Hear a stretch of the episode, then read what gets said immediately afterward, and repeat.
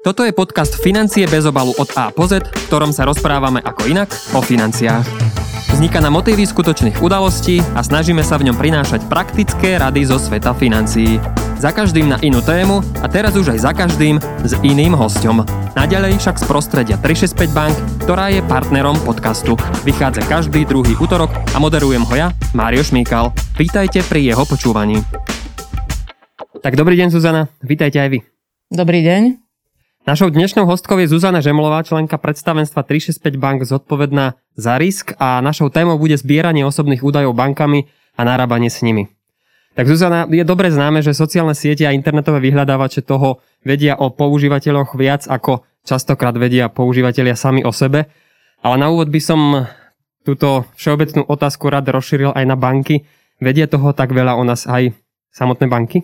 Banky vedia o svojich klientoch veľa informácií, majú to priamo v eh, popise práce, keďže klientom požičiavajú peniaze a každý, kto požičiava, sa snaží vedieť čo najviac o príjemcovi toho úveru. A takisto banky sú obchodné spoločnosti, takže tým, že predávajú svoje produkty eh, klientom, používajú presne také isté marketingové e, prieskumné praktiky ako iné obchodné spoločnosti, aby nejakým spôsobom zefektívnili oslovenie klienta, aby ponúkli klientovi správny produkt a v konečnom dôsledku, aby e, šetrili náklady, aj tie e, marketingové, aj tie, ktoré potom vznikajú ako škody z nejakých zlyhaných úverov. Čo konkrétne o nás zbierajú priamo banky a s čím si musia pomôcť, že to preberajú z externých spoločností? Tak banky predovšetkým zbierajú také údaje, ktoré sa týkajú finančného správania svojich klientov a to znamená údaje o transakciách nad účtami, údaje o platobnej disciplíne, také tie všeobecné demografické údaje o klientoch, geografické údaje, kde sa klient nachádza. A vo všeobecnosti sa dá povedať, že banky zbierajú najmä tie údaje, ktoré sú pre ne praktické zbierať a ku ktorým majú jednoduchý prístup. Bo z môjho pohľadu banky, to snad nebudem príliš smelý alebo úprimný, ale banky nie sú veľmi úspešné v tom, ako využívajú dáta, ktoré o klientoch majú, lebo napríklad e, presne vedia, ako klienti nakupujú a takmer nič s touto informáciou nerobia, že koľko na čo míňajú, kedy míňajú a tak ďalej, že by im nebodaj niektoré produkty alebo služby na mieru potom vystavali a ponúkali personalizovanie. Prečo tieto informácie, ktoré o klientoch máte, nevyužívate viac? Ja som tu už spomenula slovo praktičnosť, takže Uh, len zopakujem, banky v prvom rade zbierajú a využívajú tie informácie, ktoré pokladajú za najviac relevantné pre svoje marketingové a dajme tomu tie kreditné rozhodnutia.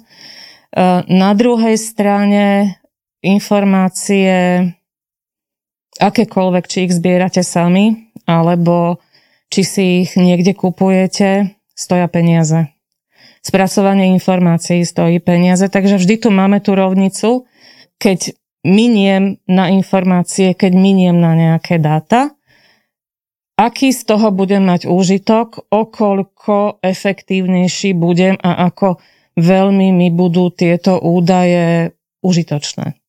A toto potom sa samozrejme premieta aj cez tú optiku, s akým veľkým trhom pracujeme. Slovensko je relatívne malá krajina, k tomu sa ešte asi dostaneme. E, čo sú to naozaj veľké dáta a koľko stojí pracovať s veľkými dátami a koľko stojí pracovať, dajme tomu, s dátami, ktoré sú v nejakých menších objemoch.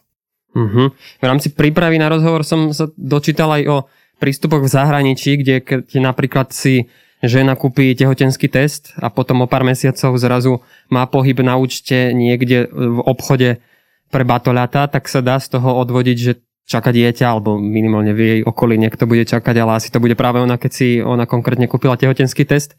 Niečo takéto banky na Slovensku robia, že by si takto dokázali z pohybov na účte odvodiť niečo ďalšie a potom by e, s tým pracovali? Do určitej miery áno, ale tu naozaj uh, treba uvažovať o tom, koľko akúkoľvek organizáciu stojí, Uh, jednak dáta zbierať, jednak ich nejakým zmysluplným spôsobom ukladať a analyzovať a pracovať s nimi. A všetky tieto činnosti vyžadujú pomerne masívne investície, čiže ja pokiaľ by som sa rozhodla, že chcem vybudovať nejaký veľký analytický engine, ktorý bude zbierať obchodné informácie z celého trhu a pravidelne ich teda analyzovať, vyhľadávať v nich nejaké relevantné vzorce a z nich vyvodzovať nejaké použiteľné potom informácie a predikcie správania klientov, tak si musím veľmi dobre zvážiť, koľko ma takýto systém bude stáť, koľko bude stáť tie dáta nejakým spôsobom zbierať a koľko ma budú stať úložiska, kde budem tieto dáta ukladať a následne ich analyzovať. To sú investície, ktoré idú doslova do miliónov a preto pri veľkosti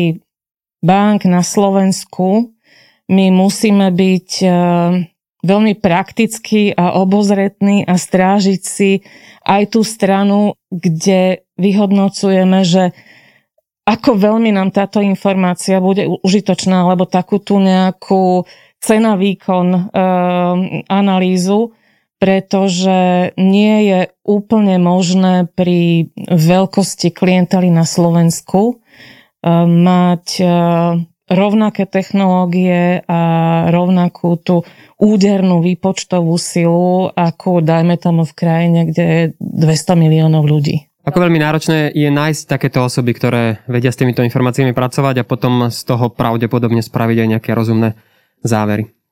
Nie je to úplne jednoduché, pretože e, dátová analytika je témou dňa, témou budúcnosti. E, je to veľmi atraktívna problematika, e, ktorá sa rozvíja a mladí ľudia ktorí vychádzajú zo škôl, si nachádzajú veľmi rýchlo uplatnenie prakticky v každej oblasti života. Takže tak ako hovoríme, že na Slovensku nám chýba niekoľko 10 tisíc IT špecialistov, v rámci týchto IT špecialistov hovoríme aj o týchto dátových scientistoch alebo špecialistov na dátovú analytiku a je ich menej, než by sme potrebovali. Skúsme sa dostať aj k nejakým reálnym príkladom, s akými dátami vy ako banka pracujete a potom následne, aké analýzy na nich robíte, aby ste niečo zlepšili. Aké analýzy a čo ste vďaka tomu zlepšili? Banka, ako som povedala, primárne pracuje s dátami, ktoré sa jej uh, získavajú jednoducho. To znamená, že um, pracuje s informáciami, o transakciách nad klientskými účtami, pracuje s informáciami, ktoré sa zhromažďujú v registroch informácií, ktoré sú e, špeciálne určené pre finančné inštitúcie. Pracuje takisto e, s informáciami o povedzme nákupnom správaní ľudí a platobnej disciplíne, o tom, či sú alebo nie sú nejaké negatívne informácie o exekúciách e, alebo o nejakých podobných nepríjemnostiach.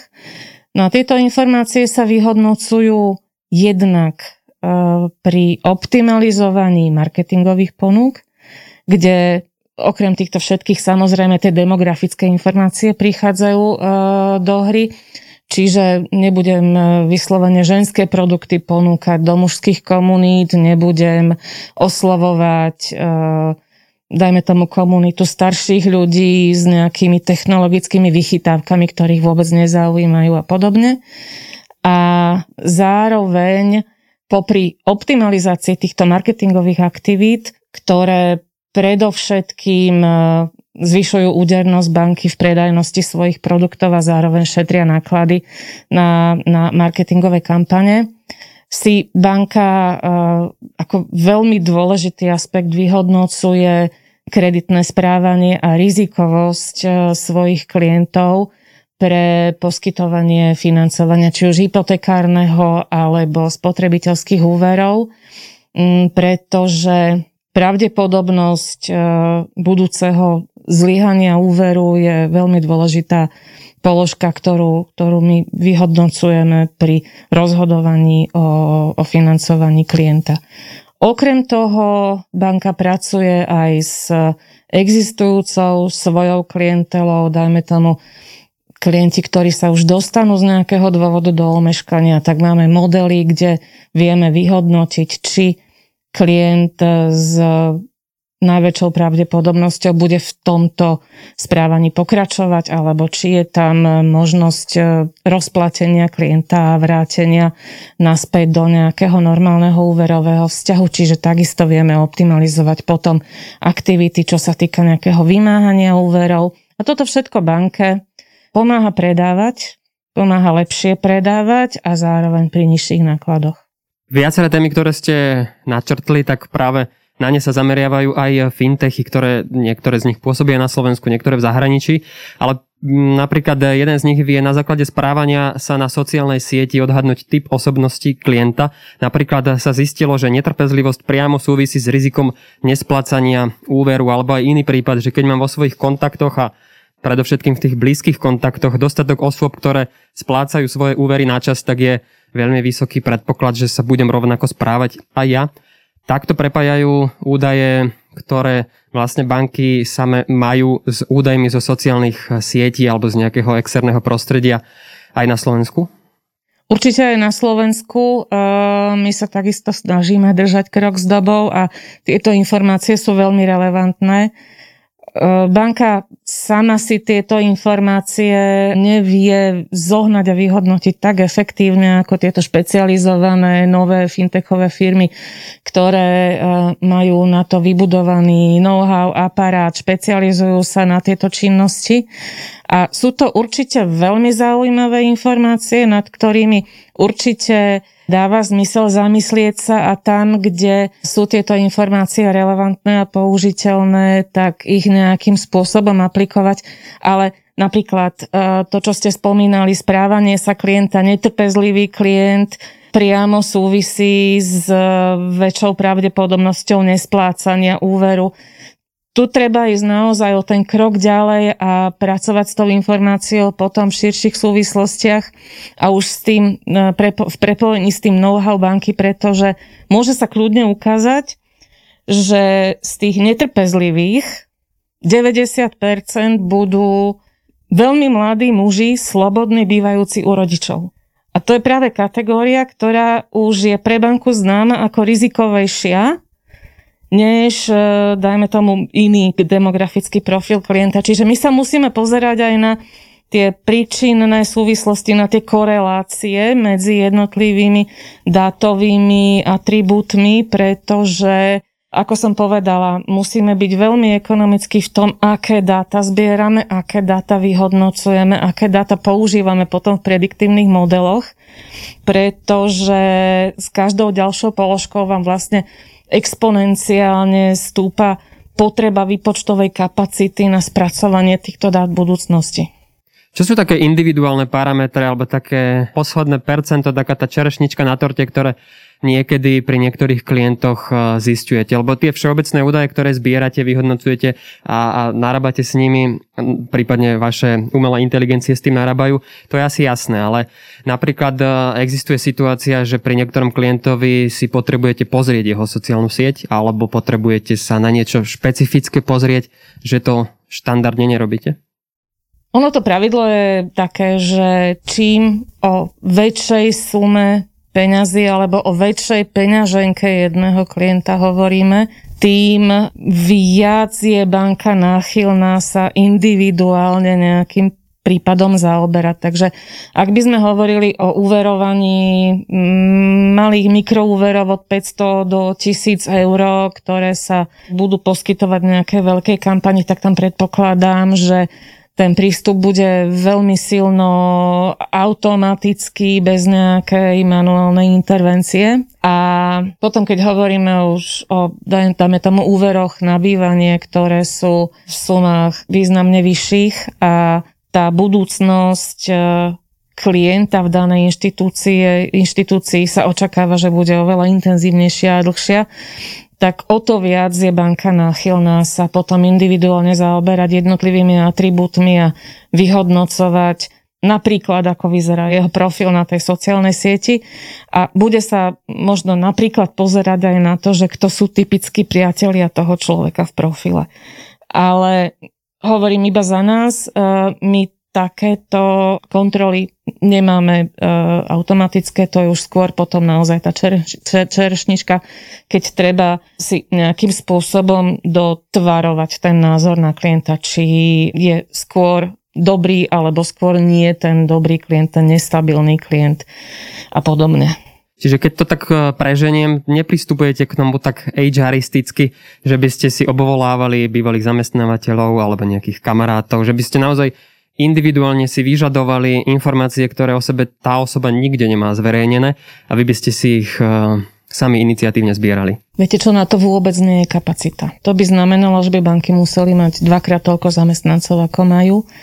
A my vieme, že tie banky sú takisto pod tým nákladovým tlakom, ako, ako všetky ďalšie inštitúcie, takže uh, ten zber informácií uh, sa veľmi optimalizuje a naozaj sa ide po tých informáciách, ktoré sú pre to rozhodnutie najrelevantnejšie.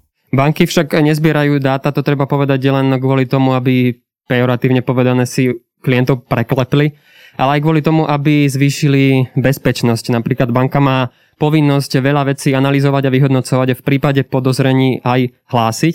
Kartové spoločnosti spolu s bankami napríklad vyvinuli komplexný spôsob predchádzania kartovým podvodom a detekčný systém zareaguje vtedy, ak má klient e, alebo keď míňa peniaze na nejakých neobvyklých miestach alebo v neštandardných e, množstvách. Povedzme, že nakúpim na Slovensku s jednou kartou a o dve hodiny ide pohyb práve z opačnej strany sveta, napríklad z Ameriky, čo by bolo nereálne, kým nebudeme mať eh, teleport, tak asi sa to nebude dať stihnúť, že by som nakúpil na Slovensku o dve hodiny v Amerike. Podľa vášho riaditeľa Andreja Zaďka máte v banky desiatky ľudí, ktorí takto riešia podvody alebo podozrenia na podvody. Čo sa najčastejšie deje? Čo dokážu byť tieto podvody? Lebo on spomenul v jednom podcaste v rámci prípravy, keď som sa pripravil na dnešný rozhovor, že takýchto podozrení sú stovky týždenne. Áno, najmä čo sa týka e, podvodov na platobných kartách, to je jednoducho choroba, ktorá je rozšírená v celom svete, keďže platobné karty používajú takmer všetci tak e, ja myslím, že tá osveta e, už veľmi veľa porozprávala o tom, ako si treba dávať pozor na kartu, nedávať ju z ruky. Tých podvodníkov, ktorí majú dobré nápady a snažia sa z vás vylákať peniaze, je stále veľa. Stále majú tak trochu náskok eh, pred tými, ktorí sa snažia práve týmto podvodom zabrániť. Takže karty sú určite v každej banke téma číslo jedna a banky sú povinné mať e, mechanizmy, ktorými e, klienta chránia a ktorými vlastne predchádzajú tomu, aby boli klientové peniaze zneužité. Dnes máme nový produkt, e, instantné alebo zrýchlené platby, kde vám do niekoľkých minút vlastne sa presunú medzi dvoma bankami peňažné prostriedky. Ja by som dokonca hovoril o sekundách. A, áno. Podľa doterajšej skúsenosti, čo a, som už skúšal. Presne, Presne, čiže tá platba odíde a než sa vy stihnete spamätať, že vás niekto nejakým spôsobom podviedol, tak tá platba môže byť na 25. účte v poradí a je už len veľmi ťažko dohľadateľná. Takže tieto instantné platby určite tiež predstavujú ďalšiu veľkú výzvu pre banky, aby mali efektívne detekčné mechanizmy na to, aby vedeli rozoznávať transakcie, ktoré sú nejakým spôsobom podozrivé a toho klienta chránili. Ďalšou veľkou kategóriou sú úverové podvody, ktoré sú od e, veľmi jednoduchých schém, kedy sa človek snaží iba nejakým spôsobom vylepšiť dajme tomu svoj, svoj príjem alebo nejakým spôsobom falšovať nejaké doklady, ktoré sú potrebné pre poskytnutie úveru, až po veľmi sofistikované schémy, kedy sa už naozaj generujú priamo falošné príjmy, ktoré sa reálne niekoľko mesiacov posielajú z účtov na účty, aby sa vytvorilo zdanie, že ten klient má štandardné transakčné správanie. A toto sú veci tiež, na ktoré e, banky sa postupne prispôsobujú tým, že si vytvárajú modely a že si nejakým spôsobom vytvárajú také tie use casey, na ktoré vedia reagovať, e, že im minimálne zazvoní nejaký varovný zvonček a e, banka vie, že musí sa pozrieť do väčšej hĺbky na, niektoré, na niektorý prípad alebo že jednoducho potrebuje urobiť nejaké opatrenia. Tieto varovné zvončeky sú asi samostatná kategória, lebo prípade podozrenia z podvodu je veľmi rozhodujúce aj takéto doladenie systému, aby nebol až príliš citlivý, že by okamžite pri jednoduchej nejakej operácii blokoval platobné karty, alebo naopak, aby zase nebol až príliš benevolentný, že si vlastne to podozrenie nevšimne a podvod sa stane. Dokáže si človek vystačiť sám, alebo toto z veľkej časti prenechávate na umelú inteligenciu a potom vy vlastne už doťahujete to finále. Toto je relevantné najmä pri platbách, pretože tam je dôležitá rýchlosť. Keď človek zaplatí kartou alebo dnes, keď teda urobí instantnú platbu, tak očakáva jednak obchodník, že transakcia bude autorizovaná, ináč nie ste schopní odísť z obchodu s tovarom. Alebo pri tej instantnej platbe proste uh, asi by nebolo zdravé, keby banka 20% transakcií zastavila alebo odmietla preto, lebo sa jej na nich niečo nepozdáva. Čiže tam je veľmi dôležité mať vypracovaný ten systém tých nejakých špeciálnych situácií, na ktoré treba reagovať. A čím je tento systém prepracovanejší, čím je vyššia pravdepodobnosť e, toho, že keď e, mi ten zvonček zazvoní, tak je to skutočná situácia, tým samozrejme tá organizácia je úspešnejšia a voči klientovi vyzerá lepšie a v neposlednom rade šetrí náklady, pretože nejakým spôsobom vylúčuje potom tú manuálnu intervenciu, ktorá by mala nasledovať. A už to, akým spôsobom majú banky e, nastavené, vyladené tieto systémy, to je taká často domáca alchymia a veľmi to záleží na jednak uh, veľkosti databázy, s ktorou tá banka vie pracovať, na ktorej vie vypozorovať nejaké uh, správanie, ktoré typicky vedie potom k nejakým problémom. Takisto sa dajú takéto varovné systémy uh, kúpiť na trhu, ale Tie sa potom väčšinou doľaďujú, dorábajú priamo do prostredia konkrétnej inštitúcie a na konkrétnu klientelu. Je to taká hodinárska práca a najhoršie na tom je, že vy si teda už tie hodinky doladíte, nastavíte a ste spokojní, ako vám fungujú. A v tom momente sa stane nejaká veľká externalita typu COVID, vojna, proste niečo veľké, čo zrazu zmení správanie obrovskej masy ľudí a, a vám sa to znova celé rozsype a môžete to robiť od znova. Dostaňme sa ešte k registrom, z ktorých máte možnosť nakupovať si informácie. Napríklad z niektorého sa dá vyčítať, ako ľudia platia faktúry, napríklad za energie, telekomunikačné služby, internet a podobne všetko to, čo práve mesačne máme splácať. Vy s týmito informáciami pracujete ako veľmi? Spolupracujeme s nejakými z týchto registrov, tu je však problém, že na rozdiel od tých oficiálnych bankových registrov informácie v týchto registroch nie sú úplné, oni vždy pokrývajú iba nejakú časť populácie, pokrývajú iba nejakú časť údajov, tie údaje sú rôzne aktuálne, tie, kvalita týchto registrov je taká dosť kolísavá. Dajú sa kúpiť dáta, len naozaj treba veľmi opatrne s tým, aká je tam kvalita dát, aká je tam šírka dát, aká je tam e, povedzme homogenita tých e, jednotlivých dátových elementov, hej, homogenita tej klientely, ktorú, ktorú ten, ten, ten daný register pokrýva. A potom treba na základe takéto analýzy s tými dátami natoľko vážne alebo menej vážne počítať v rozhodnutiach. Vo vašom prípade alebo v prípade bank je zrejme najzákladnejším registrom úverový register. Čo konkrétne to je? Čo sa v ňom nachádza a koľko ich existuje? Úverových registrov je niekoľko. Pre fyzické osoby sú dva základné, alebo pre fyzické osoby klientov sú dva základné registre. My ich voláme Srby a Nrky. Ten Srby to je slovenský register bankových informácií a ten druhý Nrky to je nebankový register klientských informácií. Sú to dva veľmi podobné registre, ktoré dnes už sú de facto prepojené a do jedného z nich povinne prispievajú všetky finančné inštitúcie banky, do toho Srby, informáciami o všetkých e, klientoch, ktorí majú nejakú formu bankového financovania a do toho druhého, do toho nebankového prispievajú všetky nebankové finančné inštitúcie typu leasingovky, spotrebiteľské úverovacie spoločnosti a tie do neho zase vkladajú informácie veľmi podobné, ale o nebankových úveroch. A tie informácie, ktoré do týchto registrov idú, sú vaše demografické informácie, to znamená, kto ste, koľko máte rokov, kde bývate, pracujete, nepracujete. A potom samozrejme všetky údaje o úveroch alebo o akejkoľvek forme záväzku, ktorú voči inštitúcii máte. Čiže bankovom registri od kreditných kariet, povolených prečerpaní na účte, spotrebiteľské úvery, hypotéky. Každá banka v predpísanej štruktúre vlastne reportuje dátum, kedy bol tento úver poskytnutý, dátum, kedy končí, výšku splátky, všetky vaše omeškania tam vidíte, všetky informácie, ktoré nejakým spôsobom súvisia s vašim kreditným správaním sa.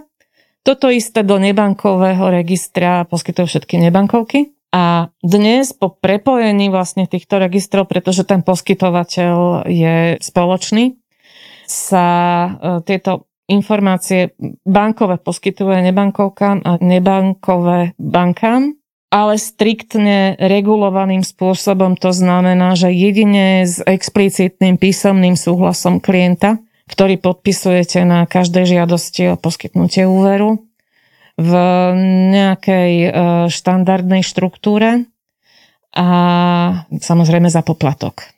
Čo je najhoršia informácia alebo najhorší záznam, ktorý môžem mať v úverovom registri?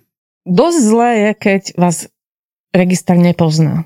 Uh-huh. Čiže keby som eh, celý život, povedzme do 40 50 nejak tak, nebral si žiaden úver, nič na splátky, všetko by som vyplacal nebodaj v hotovosti, možno by som dokonca minimálne používal aj kartu, tak by som bol teda nešťastný pre banku, hej? Toto je možno pre mnohých ľudí prekvapivá informácia, ale úverový register okrem toho teda, že vám poskytuje informácie o konkrétne o úveroch a o správaní sa klienta, on zároveň má také akési hodnotenie klienta, taký, nazvala by som to rating, s akou pravdepodobnosťou tento klient bude mať v budúcnosti problém. A ako jedna z kategórií, ktoré naozaj vychádzajú štatisticky úplne objektívne, dosť nedobre sú práve tí ľudia, ktorí nemajú žiaden e, záznam z minulosti. A Práve preto možno niektorí, ako ste povedali, kreditne úplne v poriadku ľudia sú rozčarovaní, že nie sú, dajme tomu, schopní dostať eh, hneď tú najlepšiu cenu alebo plnú výšku úveru, ktorú by, ktorú by požadovali. Eh, pokiaľ je banka, ktorá pracuje aktívne s e, týmito, týmito informáciami z úverového registra, tak samozrejme zohľadňuje tú históriu. Takže toto je možno taká e, zaujímavosť. Pardon, ešte chvíľu pri tom zostaňme, potom môžeme povedať tú druhú vec. Ako si potom banka dotvára obraz toho klienta? Čo robí? A potom zároveň, keď už má nejaký obraz vytvorený, tak ešte stále trochu riskuje?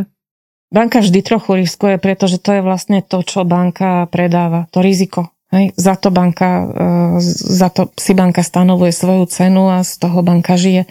Klienta banka hodnotí na základe dvoch typov informácií. Veľmi zjednodušene povedané. Jedna informácia je demografická, to je, kto ste, koľko máte rokov, slobodný, ženatý, bývam u rodičov, mám vlastnú nehnuteľnosť, zamestnaný, podnikateľ, čokoľvek. Toto sú demografické informácie ktoré majú tiež akúsi štatistickú silu hovoriť e, o vašom budúcom správaní sa.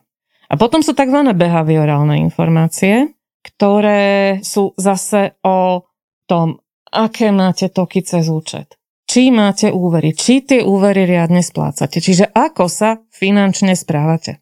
Ukazuje sa dlhodobo, že tie behaviorálne informácie sú relevantnejšie pre predpovedanie vašej schopnosti splácať v budúcnosti. Ale keď ich nemáte, tak si musíte vystačiť s tými, uh, s tými demografickými. A ono to funguje tak, že banky si to tak rôzne mixujú, keď sú k dispozícii iba demografické, tak proste vychádzajú z toho uh, demografického alebo aplikačného skóre.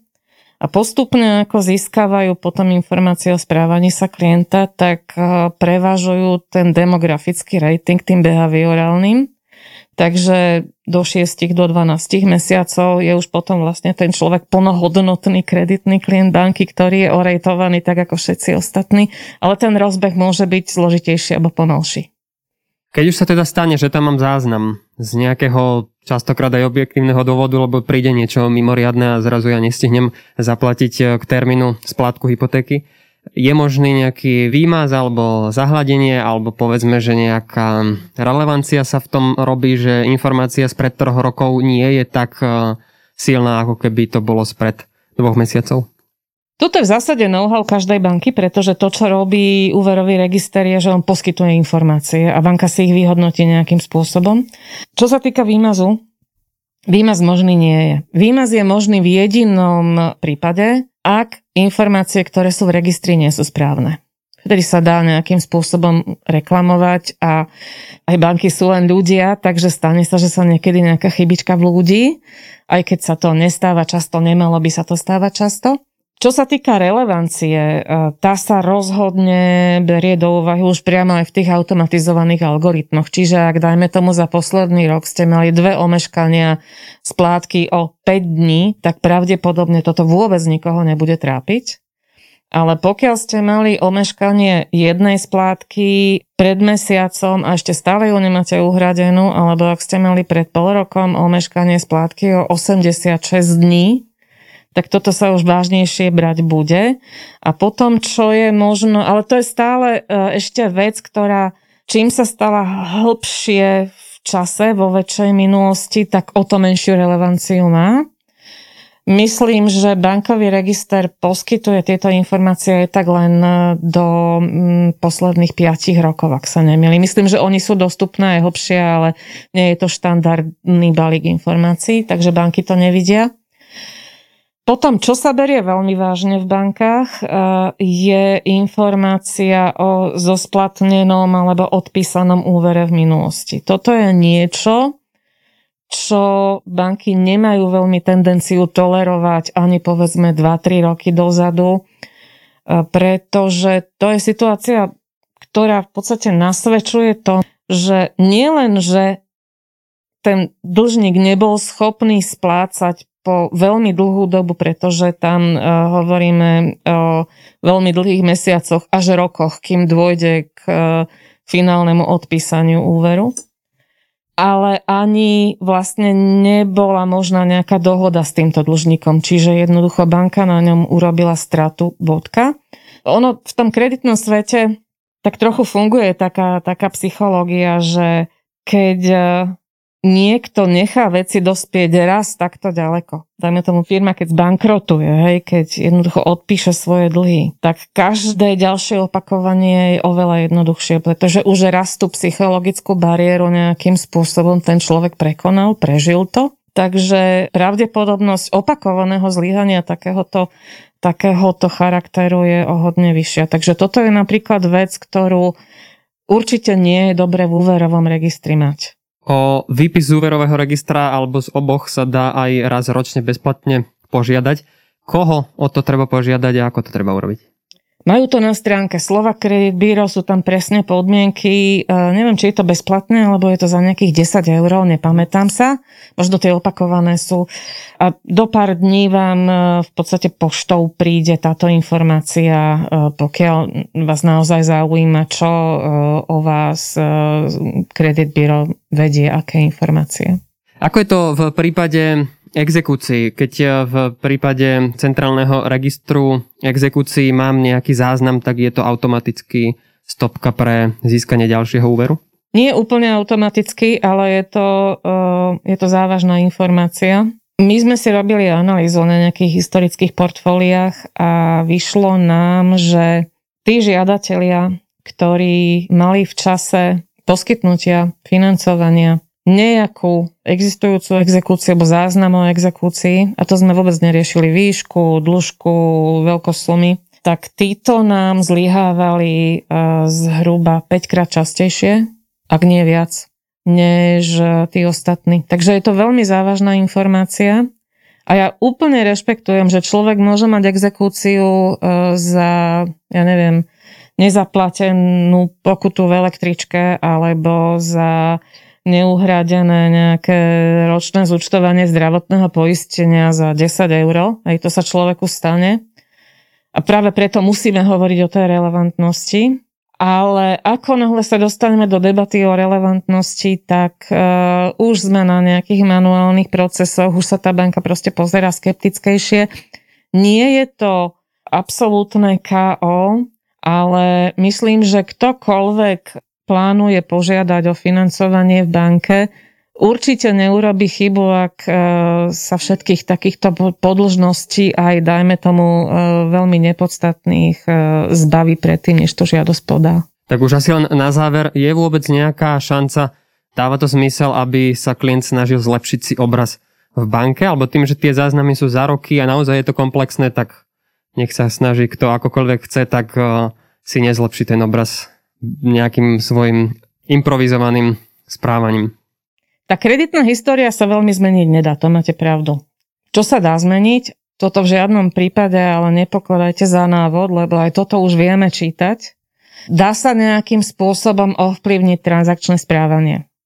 A je to práve preto, lebo banky nejakým spôsobom obmedzujú tiež rozsah toho skúmania, do akej veľkej minulosti sa napríklad chcem pozerať na transakcie na klientovom účte, alebo do akej veľkej minulosti chcem posielať tie platené dotazy do sociálnej poisťovne, či ten klient naozaj takto dlho pracuje a e, naozaj toľko to zarába. Čiže niektoré veci sa dajú vyfabrikovať, ale všetky sú odhaliteľné. Tak už asi naozaj posledná otázka. Čo by chcela banka vedieť robiť a z dôvodu toho, že trh nie je dostatočne veľký alebo čokoľvek ďalšie, na to nemá kapacity alebo priestor alebo zatiaľ možno ani skúsenosti? Ono je to práve o, o tom. Trh nie je dostatočne veľký. My sme už niekoľko rokov, možno 10 rokov dozadu videli uh, ten trend, uh, ktorý tie veľké uh, inštitúcie vo veľkých krajinách, ktoré sú schopné robiť veľké investície, uh, mali v tej práci s klientom a v tom marketingovom oslovovaní. A Určite chceme klientovi poskytovať rovnakú úroveň komfortu, rovnako priateľské prostredie a rovnakú kvalitu služieb, len v tej menšej škále sú tie úvodné investície vždy tak nejako ťažšie rozpustiteľné Takže my by sme mm, veľmi radi ubezpečili klientov, že na strašne veľa veciach robíme, nielen my, ale myslím, že každá banka na Slovensku. Máme to o niečo ťažšie, ale o to viac sme pripravení zabojovať za každého jedného klienta, lebo sú nám veľmi vzácni. Tak vám ďakujem veľmi pekne za rozhovor. A ja ďakujem. Toto bola Zuzana Žemlová, členka predstavenstva 365 Bank, zodpovedná za risk. Do počutia. Počúvali ste podcast Financie bez obalu od A po Z, ktorý vám prináša 365 Bank. Dajte nám odber, aby vám neunikla žiadna ďalšia epizóda, prípadne si vypočujte tie predošlé. Ďakujeme.